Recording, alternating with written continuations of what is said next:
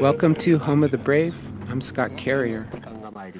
I think most people have heard about how, on the day before Halloween in nineteen thirty-eight, Orson Welles and the Mercury Theater on the air faked the Martian invasion of the planet Earth by recreating H G. Wells' War of the Worlds on the radio. They destroyed civilization as we know it in less than forty minutes, and a lot of people thought it was true and freaked out. This strange phenomenon was examined in depth by Jad Abumrad and Robert Corwich on Radio Lab a few years ago, and it's an excellent show. I highly recommend it, but I don't think very many people have actually heard the original Mercury Theater broadcast, which is a shame because it's one of the best radio stories ever produced. Howard Koch is given credit for writing the radio adaptation, but apparently there was a lot of collaboration with Wells and John Houseman. They did it quickly, in a couple of weeks, and argued and changed things in the script right up to the last minute. And they all thought it was going to be a miserable failure. But the cast, the Mercury Theater actors, really came together and pulled it off in stunning fashion, making it sound like it was actually happening in real time. The recording of the broadcast is now available in the public domain. So, as a public service, and since it's Halloween, I thought I'd play it. So here it is, seventy-nine years later, in its entirety. It's an hour long, and it starts off kind of slowly, but apparently that's the way Wells wanted it, to make it sound more realistic. The Columbia Broadcasting System and its affiliated stations present Orson Welles and the Mercury Theater on the air in The War of the Worlds by H G. Wells.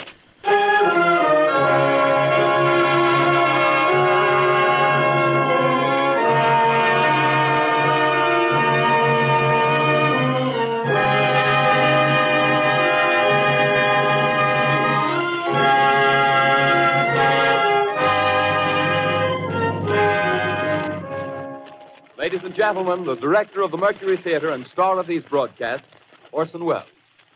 We know now that in the early years of the twentieth century, this world was being watched closely by intelligences greater than man's, and yet as mortal as his own.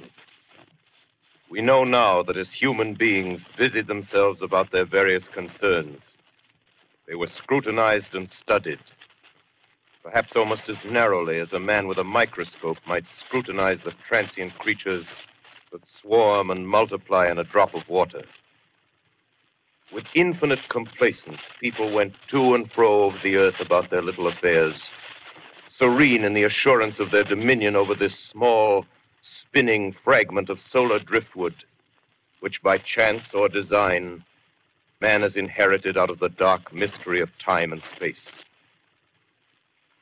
Yet across an immense ethereal gulf, minds that are to our minds as ours are to the beasts in the jungle, intellects vast, cool, and unsympathetic, regarded this earth with envious eyes and slowly and surely drew their plans against us. In the thirty-ninth year of the twentieth century came the Great Disillusionment. Near the end of October, business was better. The war scare was over. More men were back at work. Sales were picking up. On this particular evening, October thirtieth, the Crosley Service estimated that thirty-two million people were listening in on radios. For the next twenty-four hours, not much change in temperature. A slight atmospheric disturbance of undetermined origin is reported over Nova Scotia, causing a low-pressure area to move down rather rapidly over the northeastern states, bringing a forecast of rain accompanied by winds of light gale force. Maximum temperature sixty-six, minimum forty-eight. This weather report comes to you from the Government Weather Bureau. We take you now to the Mer- Meridian Room in the Hotel Park Plaza in downtown New York, where you will be entertained by the music of Raymond Raquello and his orchestra.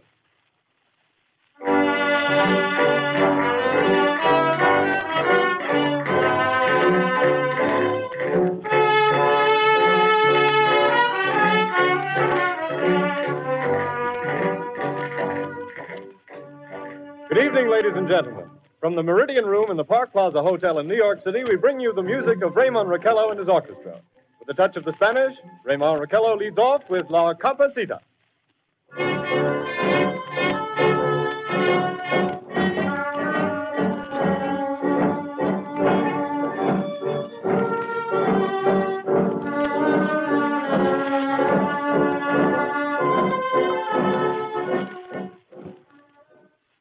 Ladies and gentlemen, we interrupt our program of dance music to bring you a special bulletin from the Intercontinental Radio News.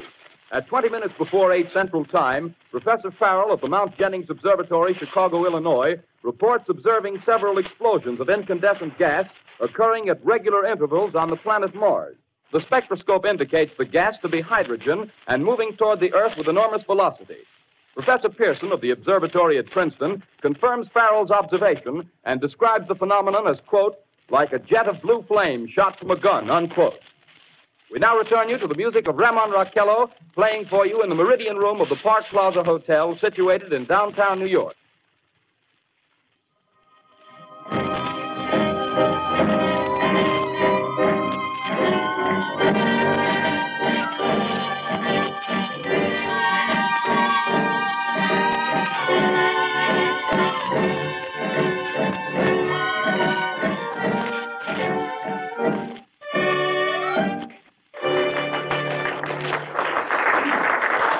Now a tune that never loses favor, the ever-popular Stardust, Raymond Raquello and his orchestra.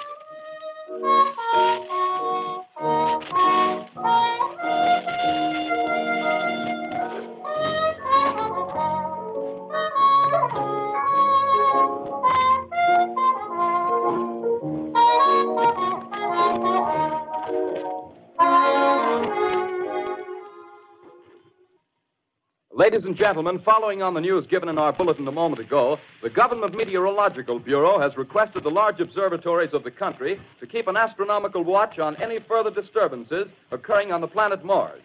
Due to the unusual nature of this occurrence, we have arranged an interview with the noted astronomer, Professor Pearson, who will give us his views on this event. In a few moments, we will take you to the Princeton Observatory at Princeton, New Jersey.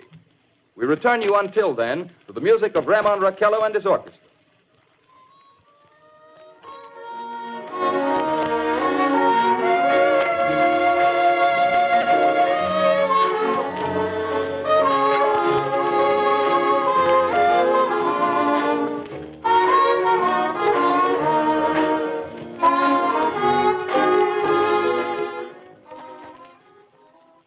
We are ready now to take you to the Princeton Observatory at Princeton, where Carl Phillips, our commentator, will interview Professor Richard Pearson, famous astronomer.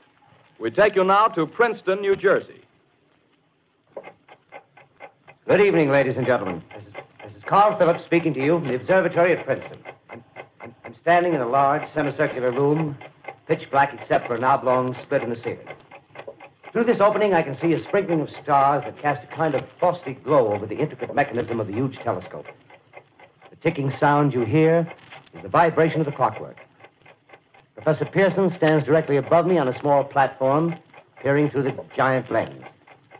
I'll ask you to be patient, ladies and gentlemen, during any delay that may arise during our interview. Besides the ceaseless watch of the heavens, Professor Pearson may be interrupted by telephone or other communications. During this period, he is in constant touch with the astronomical centers of the world. Professor, may I begin our questions? At any time, Mister Phillips. Professor, would you please tell our radio audience exactly what you see as you observe the planet Mars through your telescope? Nothing unusual at the moment, Mister Phillips. A red disk swimming in a blue sea. Transverse stripes across the disk. Quite distinct now because Mars happens to be at the point nearest the Earth, in opposition, as we call it. In your opinion, what do these transverse stripes signify, Professor Pearson? Huh. Not canals, I can assure you, Mister Phillips. They... Although that's the popular conjecture of those who imagine Mars to be inhabited. From a scientific viewpoint, the stripes are merely the result of atmospheric conditions peculiar to the planet. Then you're quite convinced, as a scientist, that living intelligence as we know it does not exist on Mars? I'd say the chances against it are a thousand to one. And yet... how do you account for these gas eruptions occurring on the surface of the planet at regular intervals? Phillips, I cannot account for it. Oh, by the way, Professor, for the benefit of our listeners, how far is Mars from the Earth? Approximately forty million miles. Well, that seems a safe enough distance. Uh, just a moment, ladies and gentlemen. Someone has just handed Professor Pearson a message. While he reads it, let me remind you that we we are speaking to you from the observatory in Princeton, New Jersey, where we are interviewing the world-famous astronomer, Professor Pearson. Uh, one moment, please. Professor Pearson has passed me a message which he has just received. Uh, Professor, may I read the message to the listening audience? Certainly, Mister Phillips. Ladies and gentlemen, I shall read you a wire addressed to Professor Pearson from Doctor Gray of the Natural History Museum, New York. Quote, nine fifteen p.m. Eastern Standard Time. Seismograph registered shock of almost earthquake intensity occurring within a radius of twenty miles of Princeton. Please investigate. Signed, Lloyd Gray, Chief of Astronomical Division. Unquote. Professor Pearson, could this occurrence possibly have something to do with the disturbances observed on the planet Mars? Oh, hardly, Mister Phillips. This is probably a meteorite of unusual size, and its arrival at this particular time is merely a coincidence. However, we shall conduct a search as soon as daylight permits. Thank you, Professor. Ladies and gentlemen, for the past ten minutes, we've been speaking to you from the observatory at Princeton, bringing you a special interview with Professor Pearson, noted astronomer. This is Carl Phillips speaking. We are returning you now to our New York studio.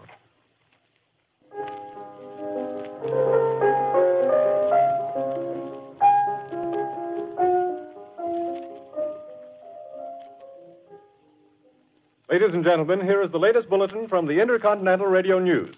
Toronto, Canada. Professor Morris of Macmillan University reports observing a total of three explosions on the planet Mars between the hours of seven forty-five p.m. and nine twenty p.m. Eastern Standard Time. This confirms earlier reports received from American observatories. Now, nearer home, comes a special bulletin from Trenton, New Jersey. It is reported that at eight fifty p.m., a huge flaming object, believed to be a meteorite, fell on a farm in the neighborhood of Grover's Mill, New Jersey, twenty-two miles from Trenton. The flash in the sky was visible within a radius of several hundred miles, and the noise of the impact was heard as far north as Elizabeth. We have dispatched a special mobile unit to the scene, and we'll have our commentator, Carl Phillips, give you a word picture of the scene as soon as he can reach there from Princeton. In the meantime, we take you to the Hotel Martinet in Brooklyn, where Bobby Millett and his orchestra are offering a program of dance music.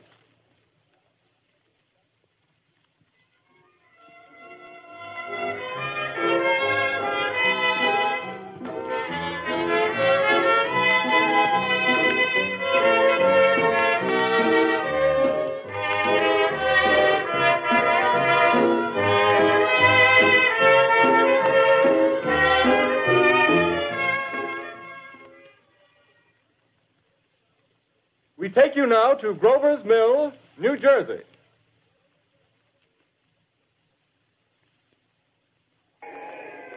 Ladies and gentlemen, this is Carl Phillips again, out at the Wilmuth Farm, Grover's Mill, New Jersey.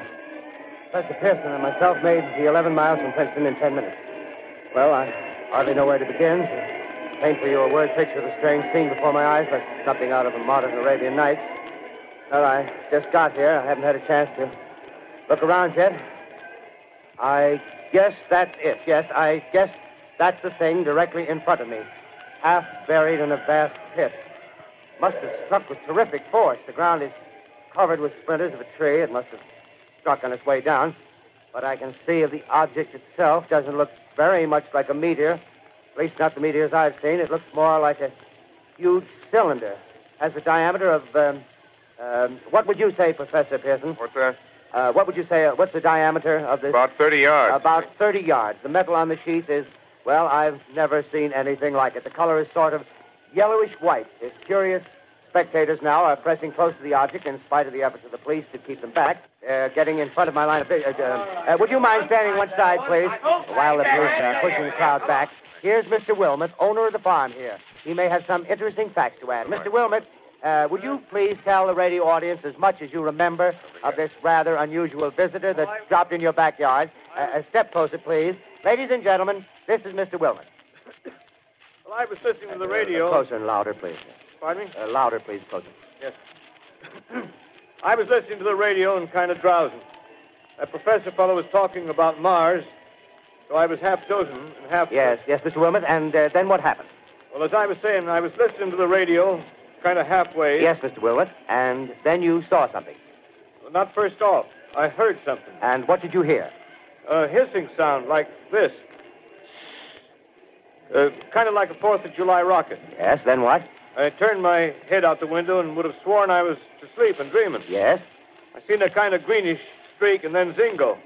Something smacked the ground, knocked me clear out of my chair. Well, were you frightened, Mister Wilmuth? Well, I ain't quite sure. I reckon I was kind of riled. Well, thank you, Mister Wilmuth. Thank you very much. Yeah, you want me to tell No, that's quite all right. That's plenty. Ladies and gentlemen, you've just heard Mister Wilmuth, owner of the farm where this thing has fallen. I wish I could convey the atmosphere, the background of this fantastic scene. Hundreds of cars are parked in a field in back of us, and the police are trying to rope off the roadway leading into the farm, but it's no use. They're breaking right through. The car's headlights throw an enormous spotlight on the pit where the object's half buried. Now, some of the more daring souls now are venturing near the edge. Uh, their silhouettes stand out against the metal shield. One man wants to touch the thing. He's having an argument with a policeman. Now, the policeman wins. Now, ladies and gentlemen, there's something I haven't mentioned in all this excitement, but it's becoming more distinct. Perhaps you've caught it already on your radio. Listen, please. Do you hear it? It's a curious humming sound that seems to come from inside the object. I'll uh, move the microphone nearer. Here. Now, we're not more than twenty-five feet away. Uh, can you hear it now? Uh, Professor Pearson. Yes, Mister Brown. Uh, can you tell us the meaning of that scraping noise inside the thing? Possibly the unequal cooling of its surface. I say, do you still think it's a meteor, Professor? I don't know what to think. The uh, metal casing is definitely extraterrestrial. Uh, not found on this Earth. Friction with the Earth's atmosphere usually tears holes in a meteorite. This thing is smooth, and you can see its cylindrical uh, just a shape. Minute. Something's happening. Ladies and gentlemen, this is terrific.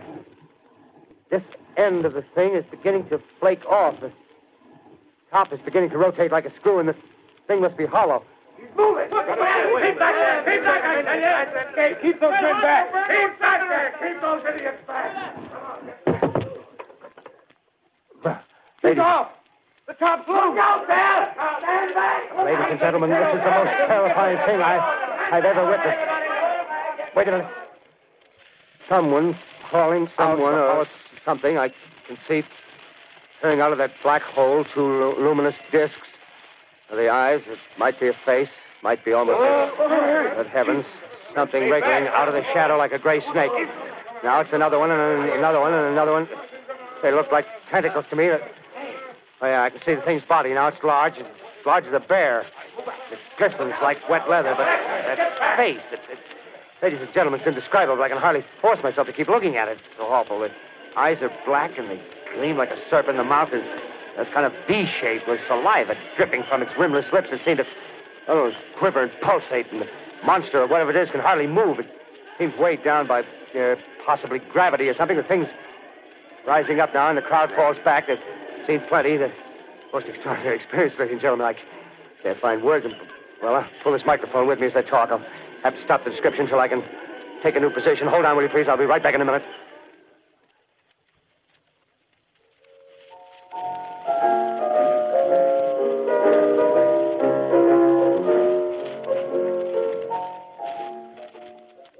We are bringing you an eyewitness account of what's happening on the Wilmuth Farm, Grover's Mill, New Jersey.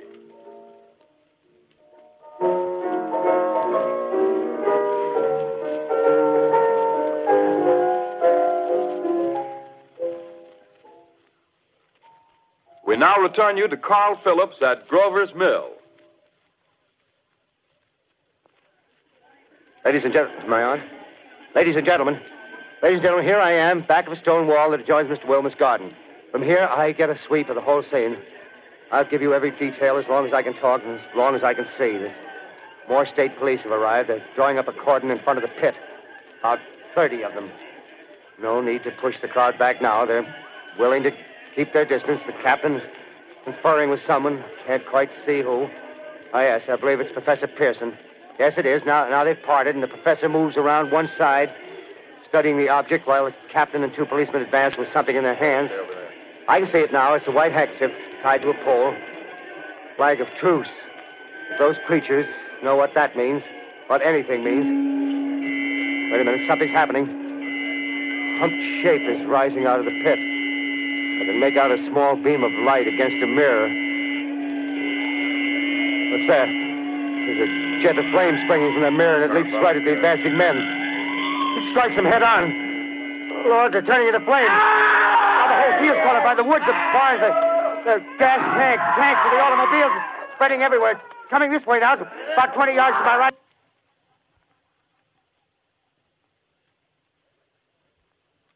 Ladies and gentlemen, due to circumstances beyond our control, we are unable to continue the broadcast from Grover's Mill. Evidently, there's some difficulty with our field transmission. However, we will return to that point at the earliest opportunity.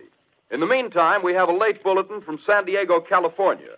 Professor Indelkoffer, speaking at a dinner of the California Astronomical Society, expressed the opinion that the explosions on Mars are undoubtedly nothing more than severe volcanic disturbances on the surface of the planet. We continue now with our piano interlude.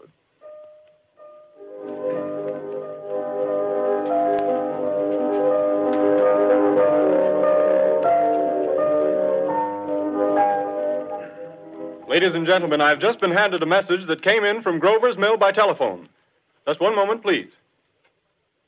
At least forty people, including six state troopers, lie dead in a field east of the village of Grover's Mill. Their bodies burned and distorted beyond all possible recognition. The next voice you hear will be that of Brigadier General Montgomery Smith, commander of the state militia at Trenton, New Jersey. I have been requested by the governor of New Jersey to place the counties of Mercer and Middlesex as, as far west as Princeton and uh, east to Jamesburg under martial law. No one will be permitted to enter this area except by special pass issued by state or military authorities. Four companies of state militia are proceeding from Trenton to Grover's Mill and uh, will aid in the evacuation of homes within the range of military operations. Thank you. You have just been listening to General Montgomery Smith, commanding the state militia at Trenton. In the meantime, further details of the catastrophe at Grover's Mill are coming in. The strange creatures, after unleashing their deadly assault, crawled back in their pit and made no attempt to prevent the efforts of the firemen to recover the bodies and extinguish the fire. The combined fire departments of Mercer County are fighting the flames which menace the entire countryside. We have been unable to establish any contact with our mobile unit at Grover's Mill, but we hope to be able to return you there at the earliest possible moment. In the meantime, we take you to... Just one moment, please. Ladies and gentlemen, I have just been informed that we have finally established communication with an eyewitness of the tragedy. Professor Pearson has been located at a farmhouse near Grover's Mill, where he has established an emergency observation post. As a scientist, he will give you his explanation of the calamity. The next voice you hear will be that of Professor Pearson, brought to you by direct wire. Professor Pearson. Of the creatures in the rocket cylinder at Grover's Mill, I can give you no authoritative information, either as to their nature, their origin, or their purposes here on Earth. Of their destructive instrument, I might venture some conjectural explanation. For want of a better term, I shall refer to the mysterious weapon as a heat ray. It's all too evident that these creatures have scientific knowledge far in advance of our own. It's my guess that in some way they are able to generate an intense heat in a chamber of practically absolute non-conductivity. This intense heat they project in a parallel beam against any object they choose by means of a polished parabolic mirror of unknown composition, much as the mirror of a lighthouse projects a beam of light. That, that is my conjecture of the origin of the heat ray. Thank you, Professor Pearson. Ladies and gentlemen, here is a bulletin from Trenton. It is a brief statement informing us that the charred body of Carl Phillips has been identified in a Trenton hospital. Now here's another bulletin from Washington, D C The Office of the Director of the National Red Cross reports ten units of Red Cross emergency workers have been assigned to the headquarters of the state militia, stationed outside of Grover's Mill, New Jersey. Here's a bulletin from State Police, Princeton Junction. The fires at Grover's Mill and vicinity are now under control. Scouts report all quiet in the pit, and there is no sign of life appearing from the mouth of the cylinder. Now, ladies and gentlemen, we have a special statement from Mister Harry McDonald, Vice President in charge of operations. We have received a request from the State Militia of Trenton to place at their disposal our entire broadcasting facilities. In view of the gravity of the situation, and believing that radio has a responsibility to serve in the public interest at all times, we are turning over our facilities to the state militia at Trenton. We take you now to the field headquarters of the state militia near Grover's Mill, New Jersey. This is Captain Lansing of the Signal Corps, attached to the state militia, now engaged in military operations in the vicinity of Grover's Mill. Situation arising from the reported presence of certain individuals of unidentified nature is now under complete control. The cylindrical object, which lies in a pit directly below our position, surrounded on all sides by eight battalions of infantry, without heavy field pieces, but adequately armed with rifles and machine guns. All cause for alarm, if such cause ever existed, is now entirely unjustified. Things, whatever they are, do not even venture to poke their heads above the pit. I can see their hiding place plainly in the glare of the searchlights here. With all their reported resources, these creatures can scarcely stand up against heavy machine gun fire. Anyway, it's an interesting outing for the troops. I can make out their khaki uniforms, crossing back and forth in front of the lights. Looks almost like a real war. There appears to be some slight smoke in the woods bordering the Millstone River, probably fire started by campers. Well, uh, we ought to see some action soon. One of the companies is deploying on the left flank. A quick thrust and it'll all be over. Now, wait a minute, I, I see something on top of the cylinder. No, no, it's nothing but a shadow. Now the troops are on the edge of the Wilmuth Farm. seven thousand armed men closing in on an old metal tube. A tub, rather. Well, wait, that wasn't a shadow. It's something moving. Solid metal, kind of a shield-like affair rising up out of the cylinder. It's going higher and higher. What? It's, it's standing on legs, actually rearing up on a sort of metal framework. Now it's reaching above the trees, and the searchlights are on it. Hold on.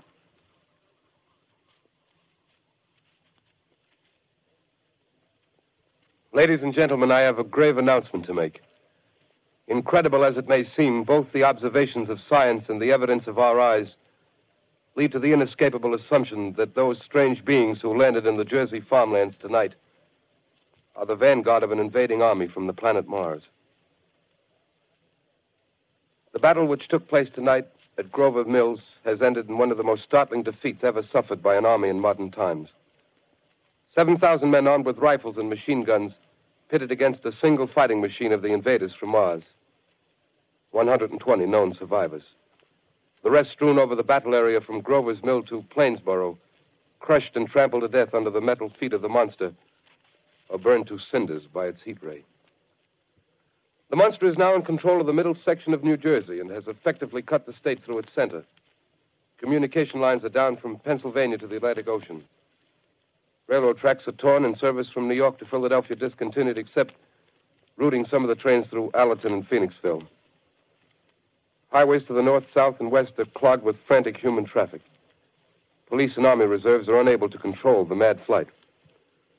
By morning, the fugitives will have swelled Philadelphia, Camden, and Trenton. It is estimated to twice their normal population. Martial law prevails throughout New Jersey and eastern Pennsylvania. At this time, we take you to Washington for a special broadcast on the national emergency. The Secretary of the Interior.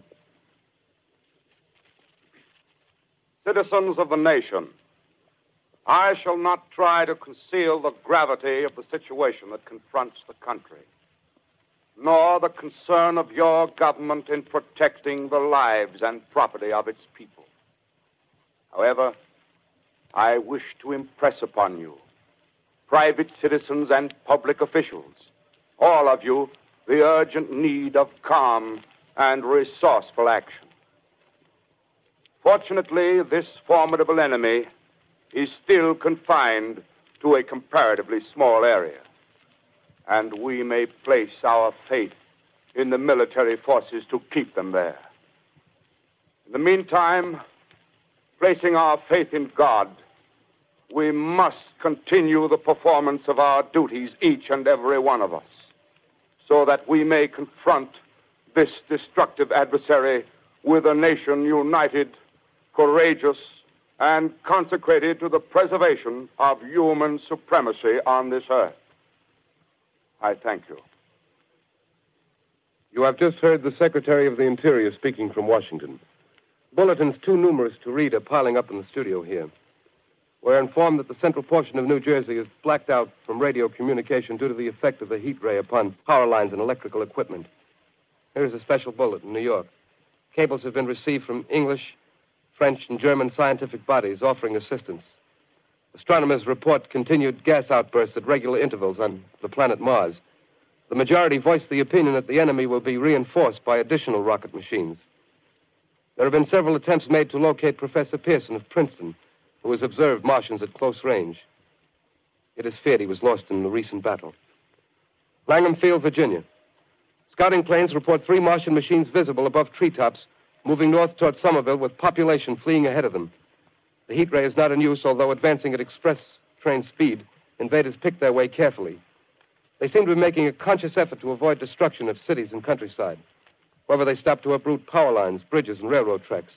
Their apparent objective is to crush resistance, paralyze communication, and disorganize human society. Here is a bulletin from Basking Ridge, New Jersey.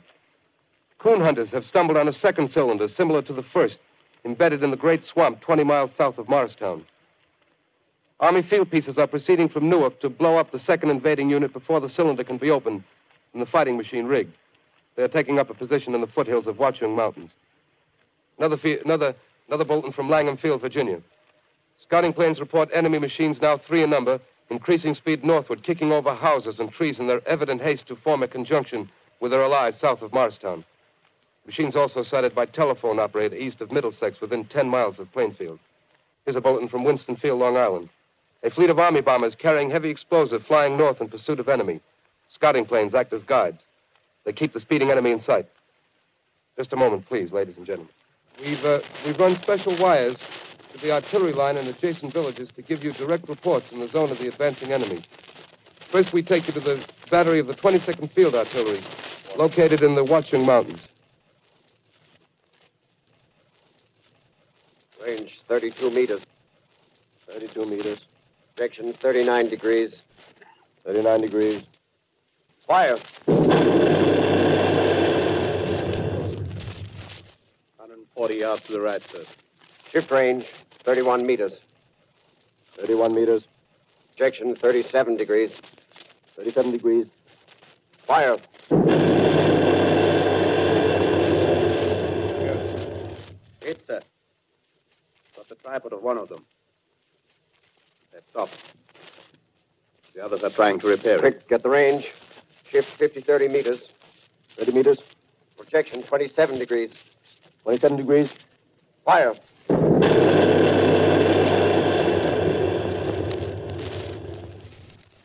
see the shell land, sir. Letting off a smoke. What is it? Black smoke, sir. Moving this way. Lying close to the ground. Moving fast. Put on gas masks. Get ready to fire. Shift to twenty-four meters. twenty-four meters. Projection, twenty-four degrees. twenty-four degrees. Fire.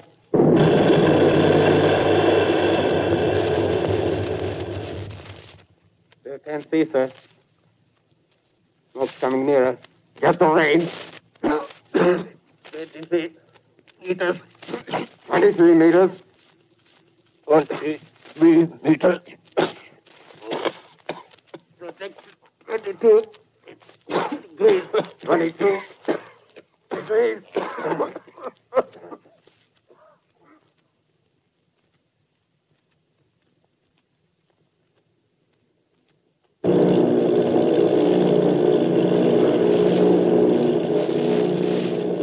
Army bombing plane B eight forty-three off Bayonne, New Jersey. Lieutenant Bolt, commanding eight bombers, reporting to Commander Fairfax, Langham Field. This is Bolt reporting to Commander Fairfax, Langham Field. Enemy tripod machines now in sight. Reinforced by three machines from the Morristown cylinder, six altogether. One machine partially crippled. Believed hit by shell from Army gun in Wachung Mountains. Guns now appear silent. A heavy black fog hanging close to the earth of extreme density, nature unknown. No sign of heat ray. Enemy now turns east, crossing Passaic River into the Jersey marshes. Another straddles the Pulaski Skyway. Evident objective is New York City. They're pushing down a high-tension power station. The machines are close together now, and we're ready to attack. Planes circling, ready to strike. A thousand yards, and we'll be over the first.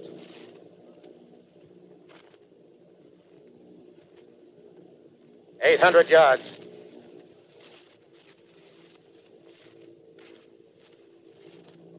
Six hundred.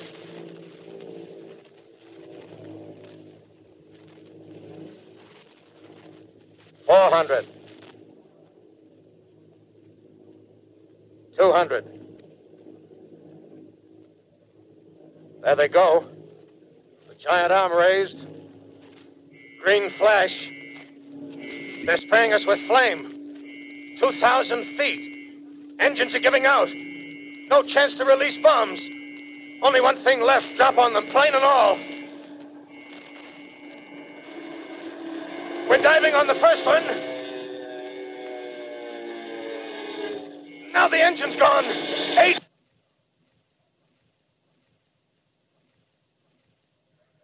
This is Bayonne, New Jersey, calling Langham Field. This is Bayonne, New Jersey, calling Langham Field. Come in, please. This is Langham Field. Go ahead. Eight Army bombers in engagement with enemy tripod machines over Jersey Flats. Engines incapacitated by heat ray. All crashed. One enemy machine destroyed. Enemy now discharging heavy black smoke in direction of... This is Newark, New Jersey. This is Newark, New Jersey. Warning. Poisonous black smoke pouring in from Jersey marshes. Reaches South Street. Gas masks useless. Urge population to move into open spaces. Automobiles use routes seven, twenty-three, twenty-four. Avoid congested areas. Smoke now spreading over, over Raymond Boulevard.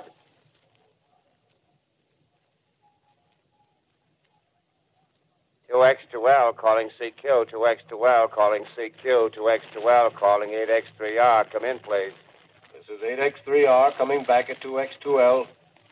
How's reception? How's reception? K, please. Where are you, eight X three R? What's the matter? Where are you?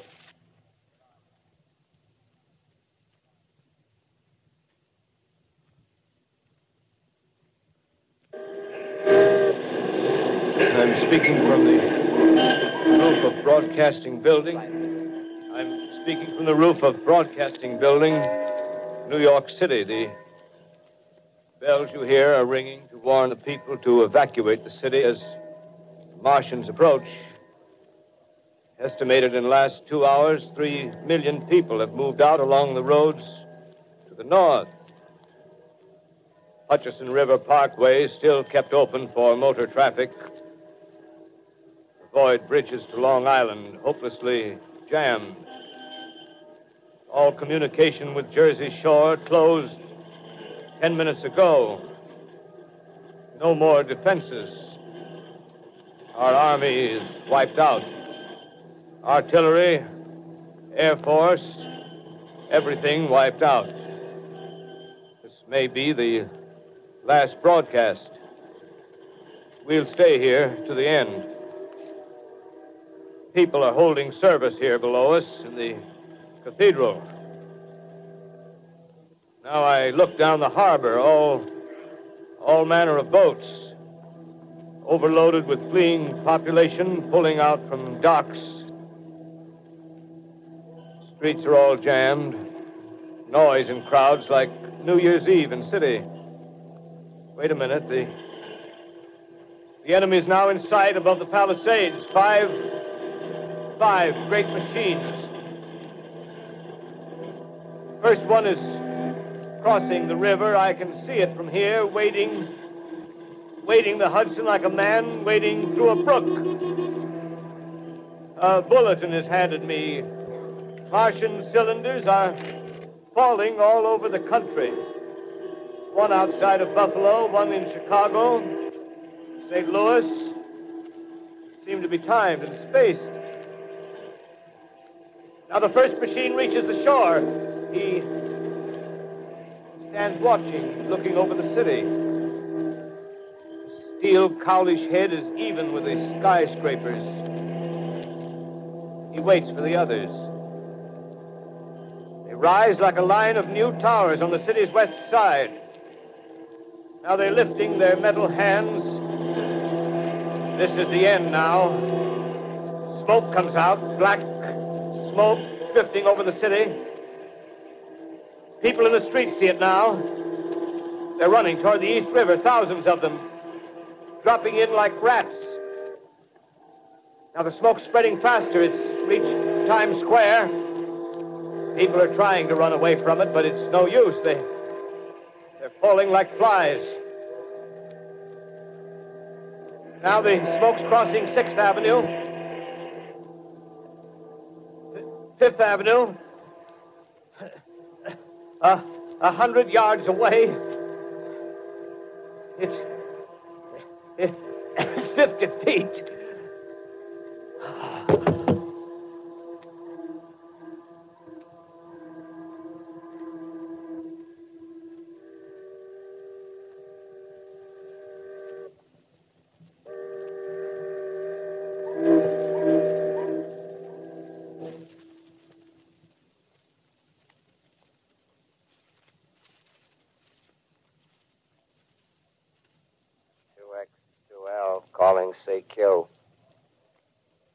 two X two L calling C Q. two X two L calling C Q, New York. Isn't there anyone on the air? Isn't there anyone on the air? Isn't there anyone? two X two L.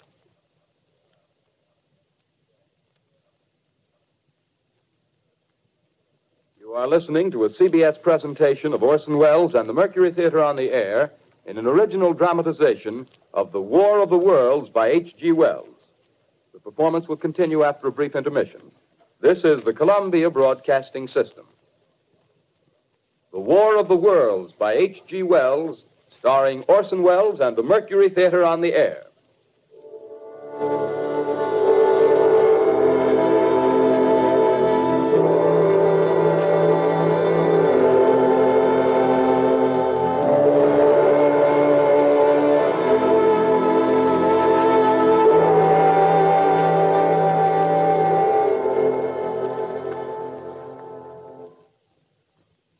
I set down these notes on paper.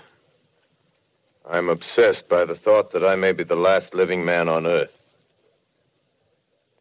I've been hiding in this empty house near Grover's Mill, a small island of daylight cut off by the black smoke from the rest of the world. All that happened before the arrival of these monstrous creatures in the world now seems part of another life. A life that has no continuity with the present. Furtive existence of the lonely derelict who pencils these words on the back of some astronomical notes bearing the signature of Richard Pearson. I look down at my blackened hands, and I try to connect them with a professor who lives at Princeton and who, on the night of October twentieth, glimpsed through his telescope an orange splash of light on a distant planet. My wife, my colleagues, my students, my books, my observatory, my... my world. Where are they? Did they ever exist? Am I Richard Pearson? What day is it? Do days exist without calendars? Does time pass when there are no human hands left to wind the clocks? In writing down my daily life, I tell myself I shall preserve human history between the dark covers of this little book that was meant to record the movements of the stars. But to write, I must live, and to live, I must eat. Find moldy bread in the kitchen and an orange not too spoiled to swallow. Keep watch at the window. Time to time, I catch sight of a Martian above the black smoke. The smoke still holds the house in its black coil, but at length there's a hissing sound, and suddenly I see a Martian mounted on his machine, spraying the air with a jet of steam as if to dissipate the smoke. I watch in a corner as his huge metal legs nearly brush against the house. Exhausted by terror, I fall asleep. Morning. Morning. Sun streams in the window. The black cloud of gas is lifted, and the scorched meadows to the north look as though a black snowstorm had passed over them.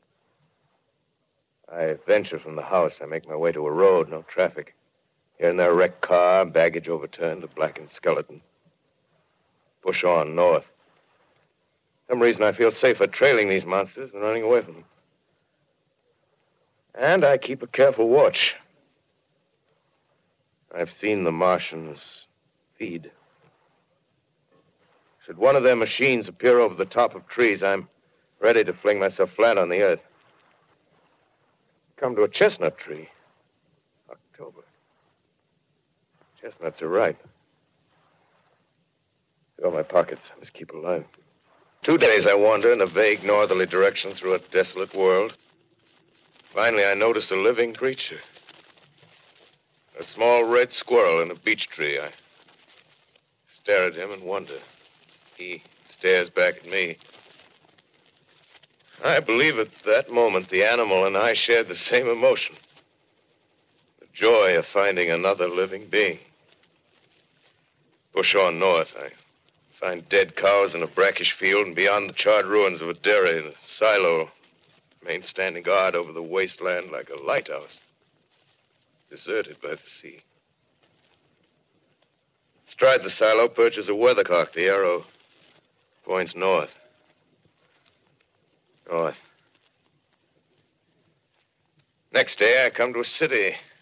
City vaguely familiar in its contours, yet its buildings strangely dwarfed and leveled off as if, as if a giant had sliced off its highest towers with a capricious sweep of his hand. Reached the outskirts, I found Newark.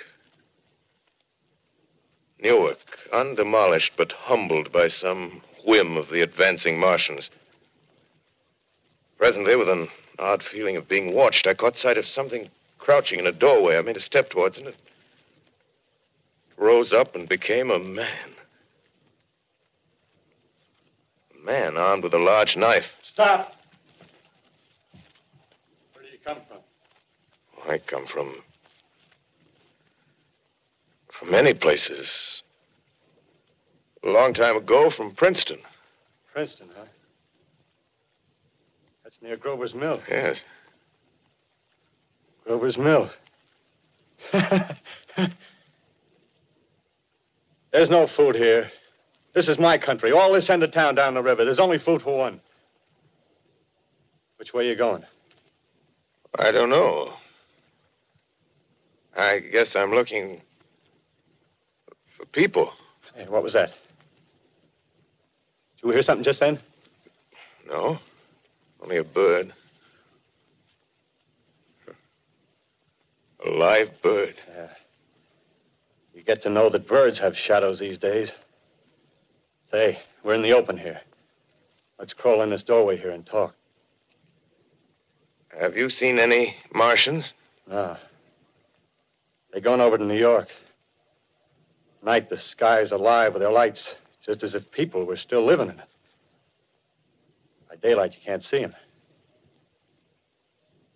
Five days ago, a couple of them carried something big across the flats from the airport.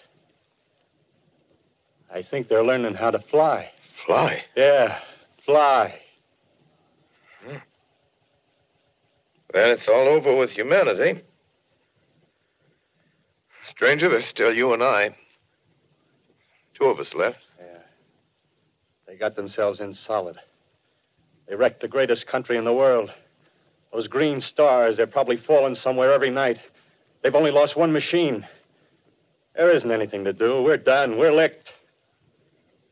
Where were you? You're in a uniform. Yeah, what's left of it. I was in the militia. National Guard. That's good. There wasn't any war. any more than there's war between men and ants. Yes, but we're eatable ants. I found that out. What'll they do to us? I thought it all out. Right now, we're caught as we're wanted. A Martian only has to go a few miles to get a crowd on the run. But they won't keep on doing that. They'll begin catching us systematic, like keeping the best and storing us in cages and things. They haven't begun on us yet. Not begun? Not begun. All that's happened so far is because we don't have sense enough to keep quiet. Bothering them with guns and such stuff and losing our heads and rushing off in crowds. Now, instead of our rushing around blind, we got to fix ourselves up. Fix ourselves up according to the way things are now. Cities, nations, civilization, progress. Yes, but if that's so, what is there to live for? Well, there won't be any more concerts for a million years or so and no nice little dinners at restaurants. If it's amusement you're after, I guess the game's up. What is there left? Life, that's what. I want to live. Yeah, and so do you. We're not going to be exterminated. And I don't mean to be caught either. Tamed and fattened and bred like an ox. What are you going to do? I'm going on. Right under their feet. I got a plan. We men as men, we're finished. We don't know enough. We got to learn plenty before we got a chance. We've got to live and keep free while we learn, see? I've thought it all out, see? Well, tell me the rest. Well, it isn't all of us that are made for wild beasts. That's what it got to, that, that's what it got to be. That's why I watched you. Watched you. All those little office workers that used to live in these houses, they be no good. They haven't any stuff in them. They used to run, run off to work. I've seen hundreds of them running to catch their commuter's train in the morning, afraid they'd get canned if they didn't. Running back at night, afraid they wouldn't be in time for dinner. Lives insured and a little invested in case of accidents. Yeah, and on Sundays, worried about the hereafter. Well, the Martians, they'll be a godsend for those guys. Nice roomy cages, good food, careful breeding, no worries. Yeah, after a week or so of chasing around the fields on empty stomachs, they'll come and be glad to be caught. You've thought it all out, haven't you? Sure, you bet I have. That isn't all. These Martians are going to make pets of some of them. Train them to do tricks. Who knows, gets sentimental over the pet boy who grew up and had to be killed. Yeah, and some maybe. They'll train to hunt us. Oh, no, it's impossible. Human. Yes, beings. They will.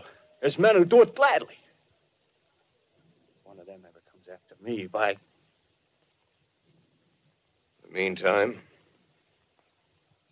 you and I and others like us, where are we to live when the Martians own the Earth? I got it all figured out. We'll live underground. I've been thinking about the sewers. Under New York, there are miles and miles of them. The main ones, they're big enough for anybody. Then there's cellars, vaults, underground storerooms, railway tunnels, subways. You begin to see, huh? We'll get a bunch of strong men together. No weaklings. That rubbish, out. As you meant me to go. All right. Give you a chance, didn't I? Won't quarrel about that. Go on. Well, we got to make safe places for us to stay in, see? Get all the books we can. Science books. That's where men like you come in, see? We raid the museums. We'll even spy on the Martians. May not be so much we have to learn before... Listen. Just imagine this. Four or five of their own fighting machines suddenly start off. Heat rays right and left. Not a Martian in them. Not a Martian in them, see? But men. Men who've learned the way how. May even be in our time. Gee. Imagine having one of them lovely things with a heat ray wide and free. We'd turn it on Martians. We'd turn it on men. We'd bring everybody down on their knees. That's your plan. Yeah. You... Me. A few more of us. We'd own the world. I see. Hey. Hey, what's the matter? Where are you going? Not to your world. Bye, stranger. Well, after parting with the artilleryman, I came at last to the Holland Tunnel, entered that silent tube. Anxious to know the fate of the great city on the other side of the Hudson. Cautiously, I came out of the tunnel and made my way up Canal Street. Reached fourteenth Street, and there again were black powder and several bodies and an evil, ominous smell from the gratings of the cellars of some of the houses. I wandered up through the thirties and forties, stood alone on Times Square, caught sight of a lean dog running down seventh Avenue with a piece of dark brown meat in his jaws and a pack of starving mongrels at his heels. He made a wide circle around me as though he feared I might prove a fresh competitor. Walked up Broadway in the direction of that, that strange powder, past silent shop windows, displaying their mute wares to empty sidewalks. Past the Capitol Theater, silent, dark. Past a shooting gallery where a row of empty guns faced an arrested line of wooden ducks. Near Columbus Circle, I noticed models of nineteen thirty-nine motor cars in the showrooms facing empty streets. Over the top of the General Motors building, I watched a flock of black birds circling in the sky. Hurried on. Suddenly, I caught sight of the hood of a Martian machine, standing somewhere in Central Park, gleaming in the late afternoon sun. An insane idea. I, I, I rushed recklessly across Columbus Circle and into the park. I, I climbed a small hill above the pond at sixtieth Street, and from there I could see, standing in a silent row along the mall, nineteen of those great metal titans, their cowls empty, their steel arms hanging listlessly by their sides. I looked in vain for the monsters that inhabit those machines. Suddenly, my eyes were attracted to the immense flock of black birds that hovered directly below me. They circled to the ground. And there before my eyes, stark and silent, lay the Martians with the hungry birds pecking and tearing brown shreds of flesh from their dead bodies. Later, when their bodies were examined in laboratories, it was found that they were killed by the putrefactive and disease bacteria against which their systems were unprepared. Slain, after all, man's defenses had failed by the humblest thing that God, His wisdom, has put upon this earth. Before the cylinder fell, there was a general persuasion that through all the deep of space, no life existed beyond the petty surface of our minute sphere. Now we see further. Dim and wonderful is the vision I've conjured up in my mind of life spreading slowly from this little seedbed of the solar system throughout the inanimate vastnesses of sidereal space. But it's a remote dream. Maybe, maybe that the destruction of the Martians is only a reprieve to them and not to us. Is the future ordained, perhaps? Ah, strange it now seems to sit in my peaceful study at Princeton, writing down this last chapter of the record, begun at a deserted farm in Grover's Mill. Strange to watch children playing in the streets. Strange to see young people strolling on the green where the new spring grass heals the last black scars of a bruised earth. Strange to watch the sightseers enter the museum where the dissembled parts of a Martian machine are kept on public view. Strange when I recall the time when I first saw it. Bright and clean-cut, hard and silent under the dawn of that last great day.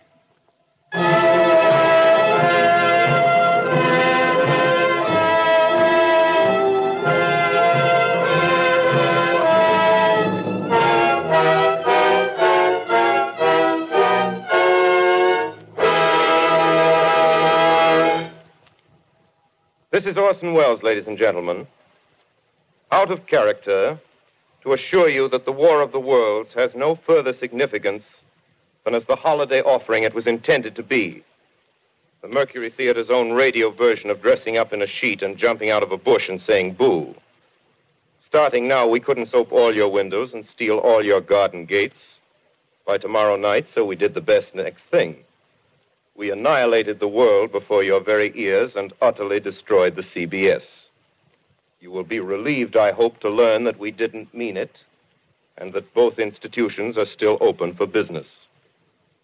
So goodbye, everybody, and remember, please, for the next day or so, the terrible lesson you learned tonight. That grinning, glowing, globular invader of your living room is an inhabitant of the pumpkin patch, and if your doorbell rings and nobody's there, that was no Martian. It's Halloween.